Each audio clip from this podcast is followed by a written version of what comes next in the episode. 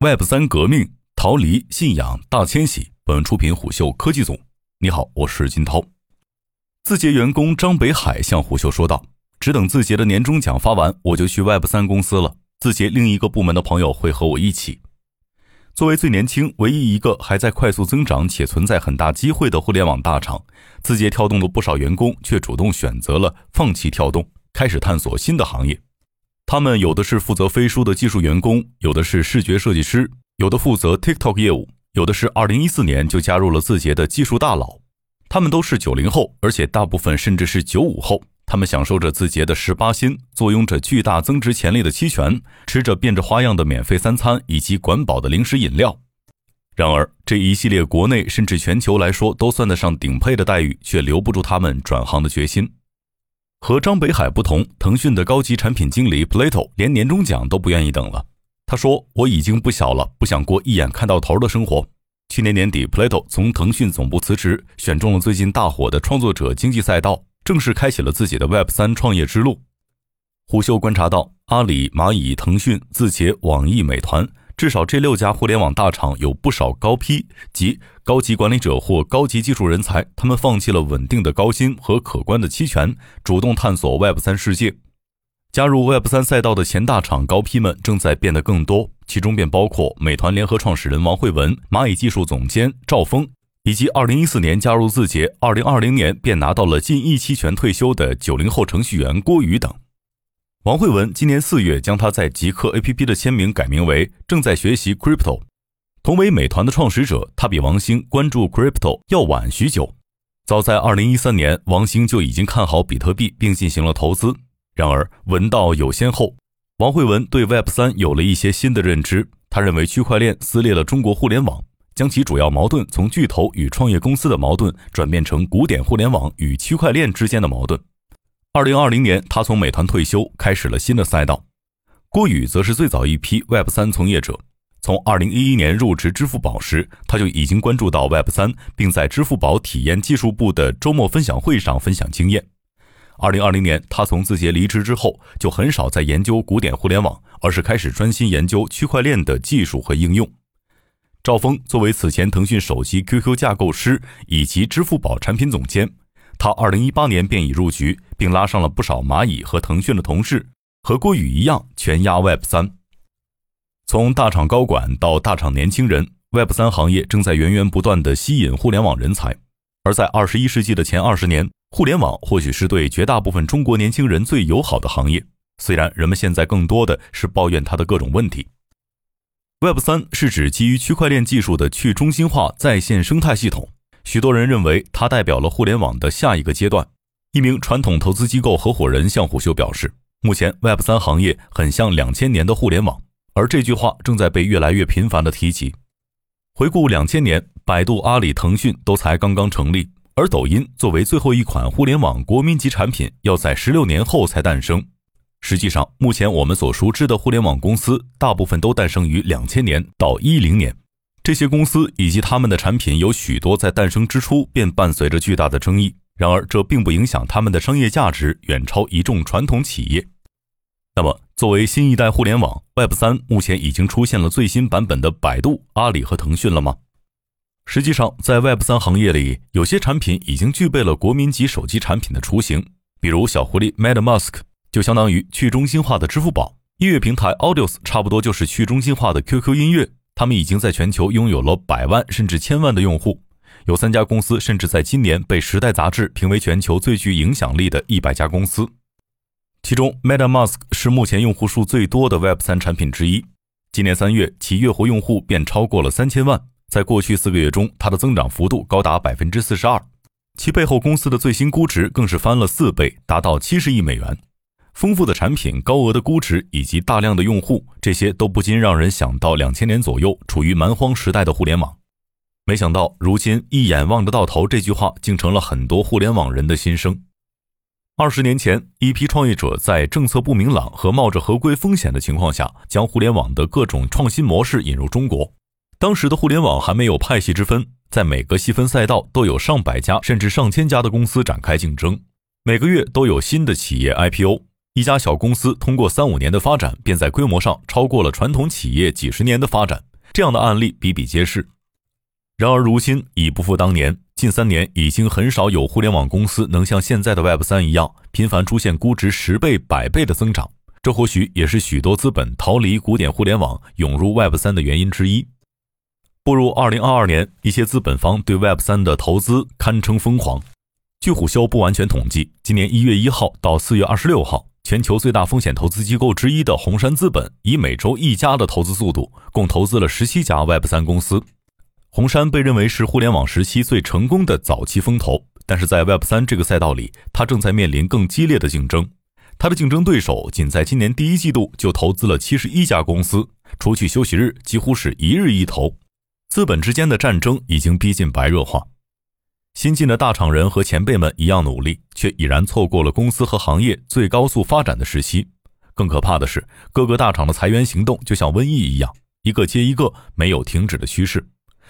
一名大厂员工向虎嗅表示：“互联网的发展越来越慢，养老还行。”他把互联网公司比作年轻人的养老院，一边是拿着远高于传统行业的薪水，享受着良好的工作环境。一边是许多员工无休无止的内卷，越来越缺乏的创新，以及做着大量重复且没有实际意义的工作。从伯纳斯·李一九九一年发明万维网，古典互联网已经存在了三十多年。虽然说它是年轻的，然而与 Web 三相比，他的老不仅体现在年龄上，更体现在他的制度、文化和精神等各个层面。如果你在政府要职，三十五岁妥妥是年轻人，五十岁才是事业的起点。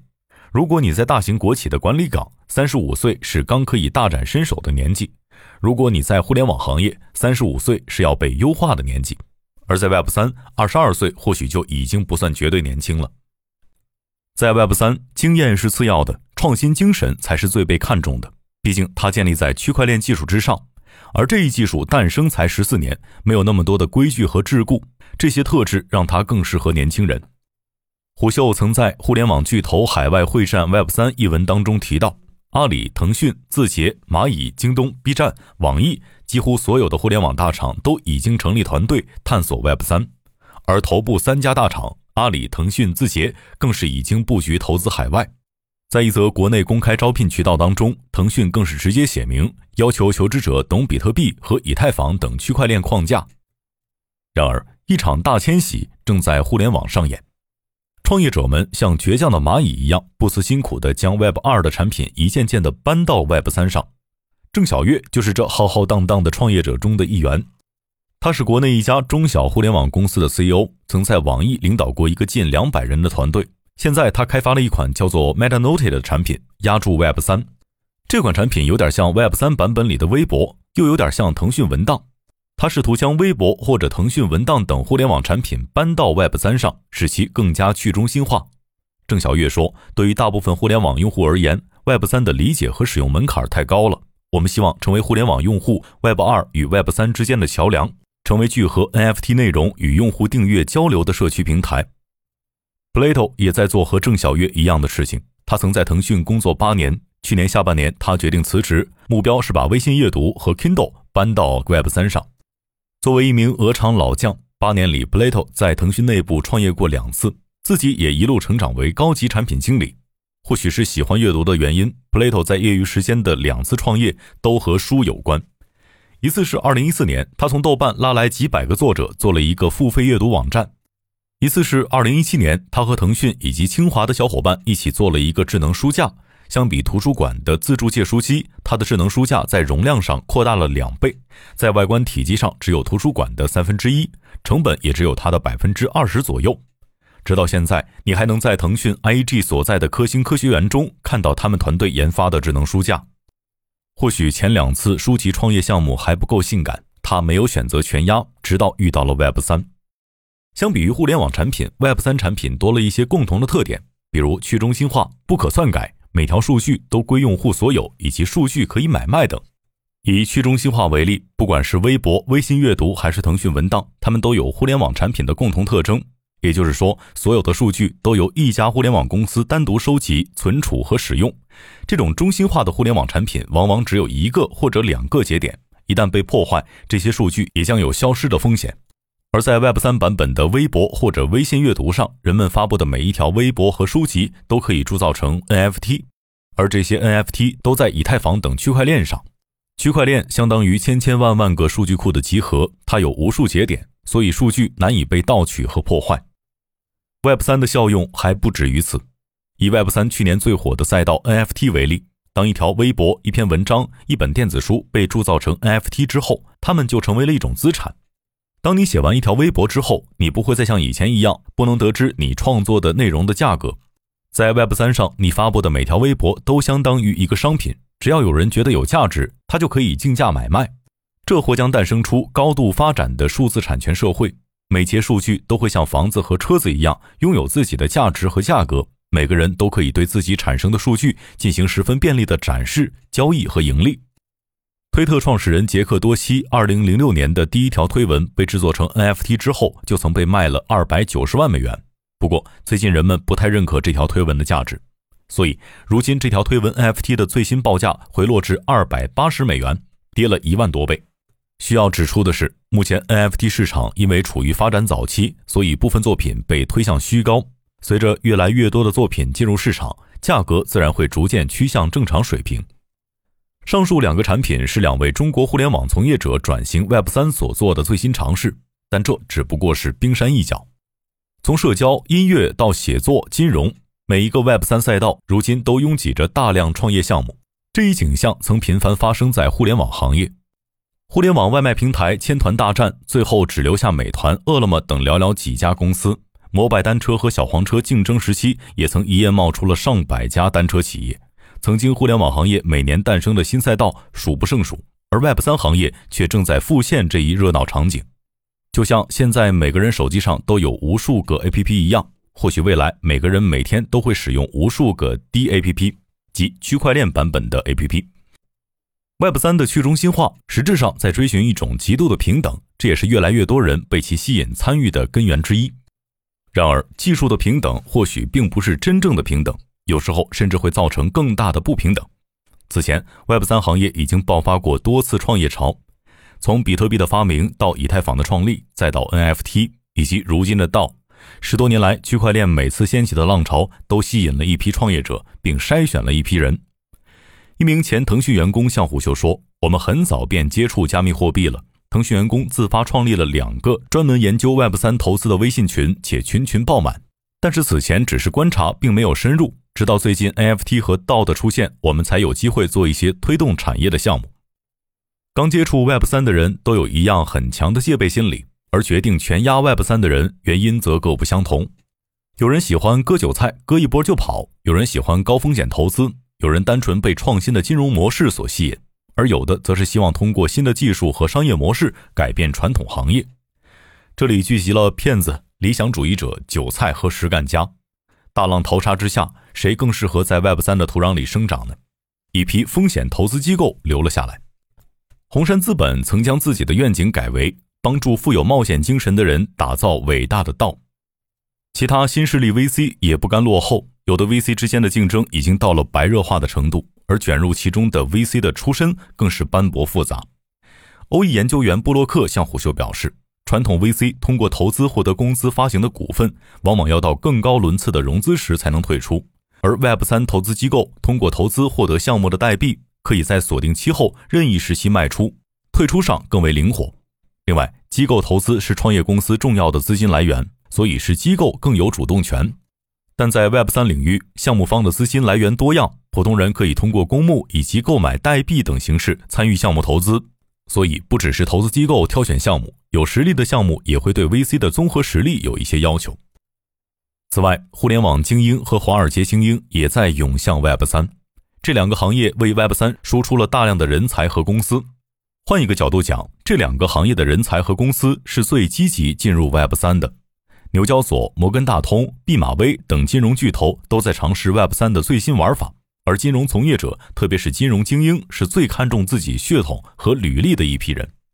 一直以来，互联网从业者和金融从业者一直是 Web 三里比重最大的一批人。一些大型 Web 三公司七成以上的员工来自互联网，进入 Web 三的渠道似乎被这两个行业给垄断了。直到 NFT 的爆发，各行各业的人士才得以较大规模进入 Web 三。从耐克、阿迪的虚拟鞋，可口可乐和麦当劳的 NFT 藏品，再到宝马、法拉利等推出的虚拟汽车和 NBA、超级碗以及迪士尼、佳士得，涵盖衣食住行玩，NFT 以不可思议的速度在传统行业传播，并试图改变传统行业。这也让其他领域的专业人士，比如画家、球鞋设计师、摄影师以及珠宝设计师等，也能深入参与 Web 三的世界。一九一五年，陈独秀在其主编的《新青年》刊载文章，提倡德先生与赛先生。那个时候，站在时代最前沿的改革和创新者们发现，洋务运动及技术救不了中国，辛亥革命及制度救不了中国，新文化运动也就是技术加制度加思想文化就此应运而生。Web 三的发展也同样如此，它和其他技术形式不一样的是，它更像一个技术加制度加文化的集合。区块链是一种技术，道是一种制度，Web 三则是一种文化。如果你指洋务运动，也就是指发展区块链的技术，而不辛亥革命和新文化运动，那么这样的 Web 三只是空有其表。这或许能够从目前中国创业者在 Web 三公司里所占据的位置可见一斑。中国创业者能建全球最大的交易所，但是不能发明无聊猿等注重文化属性的 NFT。去中心化是 Web 三的精神所在，也是互联网的核心。在体制上，中心化的互联网越来越受到人们的诟病。无论是推特、微博还是脸书，都有着中心化公司的弊端，比如随意浏览用户隐私、将私人数据归为己有以及大数据杀熟等。这些问题是 Web 二互联网公司刻在骨子里的基因所决定的，很难由他们自身或者是一味通过监管去解决。最近，某大厂员工便被指出涉嫌偷看创业公司工作文档。事情过了一个月，官方仍未回应。这样的事件屡见不鲜，而且绝对没有可能杜绝。人们没有任何反抗或者选择的机会。小小的个体即使被侵犯了，也不会得到任何说法。况且绝大多数时候，人们并不知道自己的隐私或者数据权利被侵犯过。这并非互联网公司喜欢作恶，而是其自身固有的体制所决定。而且，一旦社会出现小政府、大公司的情况，这些问题的严重程度会以几何级递增。怎么消解大厂恶的一面呢？那就是剥夺他们过于中心化的权利。需要指出的是，Web 二互联网也并不是完全中心化的世界。实际上，它比 Web 一和互联网没有诞生时更加去中心化。只不过，Web 二互联网公司普遍信奉中心化思想。支付宝、微信和滴滴的出现，实际上让人们多了一种选择。在这些互联网产品没有出现之前，大家只能用银行所提供的产品，只能用电话等方式交流，只能到路边拦出租车。而互联网实际上给人们提供了新的选择。从这一逻辑出发，Web 三的去中心化体现在两层：一层是社会范围，Web 三的出现给普通人和创业者都提供了新的机会，让这个社会不再那么垄断和中心化。第二层是 Web 三本身，它的核心思想是信奉去中心化，致力于在体制上让每一个 Web 三产品去中心化。人们习惯了古典互联网的生活方式，认为自己发布的每张图片、每条留言，甚至每篇文章，都应该被人们自由免费分享传阅。数据及金钱及权力，这是每一个大型互联网公司都深知的真理。然而，这个真理只限于大机构、大公司。他们可以把数据转化为金钱和权利，但是个人不能。Web 三则让数据可以更加深度的流通，它让数据的权利不再只限于国家和大型企业，而是归还于每一个人。你在网络上的每个足迹看似普通，但汇聚起来就形成了价值。而当这些数据只有需要普通人允许才可以授权给机构时，人们既可以通过自己的网络足迹获取收益，甚至与他人进行频繁的数据交换。Web 三吸引着最疯狂的资本，以及最有野心的年轻人和最天马行空的项目，而连接他们的是一种信任。这种信任来自于一个个小小的生活场景。一个新加坡人想在澳大利亚买房，可能需要去各个部门申请，花费一周才能成功。然而，在 Web 三体系只需要几秒。在以前，人们完成一个复杂的目标需要成立一家公司，而现在人们只需要成立一个道，也就是去中心化自治组织。互联网让每一个人即使在家也能及时看到全球各国发生的大事儿。Web 三则在目前的世界体系之外打造出了一个独立的全球经济系统，让每一个人随时随地可以和全球有共识的陌生人一起做一项复杂的事业。最后想说的是，在中国，区块链和 Web 三仍是最受争议的行业之一。一些区块链公司 CEO 即使身价过亿，团队成员过千，甚至登上全球主流杂志封面，也被老母亲痛批为盲流。这种思想观念上的冲突已经持续了十年，而且还将继续存在。中国从农业社会进化到工业社会，再进化到数字社会，只用了短短三十年。回首看，每十年都是一场革命性的颠覆。那个时代下田栽秧的孩子不会想到自己未来会在工厂上班，因为当时满眼望去看不到一个工厂。在工厂里玩耍的孩子不会想到自己以后的工作会是在摩天大楼里天天盯着一台屏幕，因为目力所及之处都是低矮房屋。而在摩天大楼之间奔跑的孩子，或许未来工作的地方将在田野、在海上、在地下，甚至工作这一概念都将被消解。固有的思维依然在人们的脑海挥之不去。但世界却在笃定地变化着，人们从互联网、金融以及艺术等行业涌进这一赛道，把区块链技术融进产品，把道的思维放进公司，将 Web 三文化接入数字社会。这是一场已经持续了十年的迁徙，而大部队才刚刚动身。商业洞听是虎嗅推出的一档音频节目，精选虎嗅耐听的文章，分享有洞见的商业故事。我是金涛，下期见。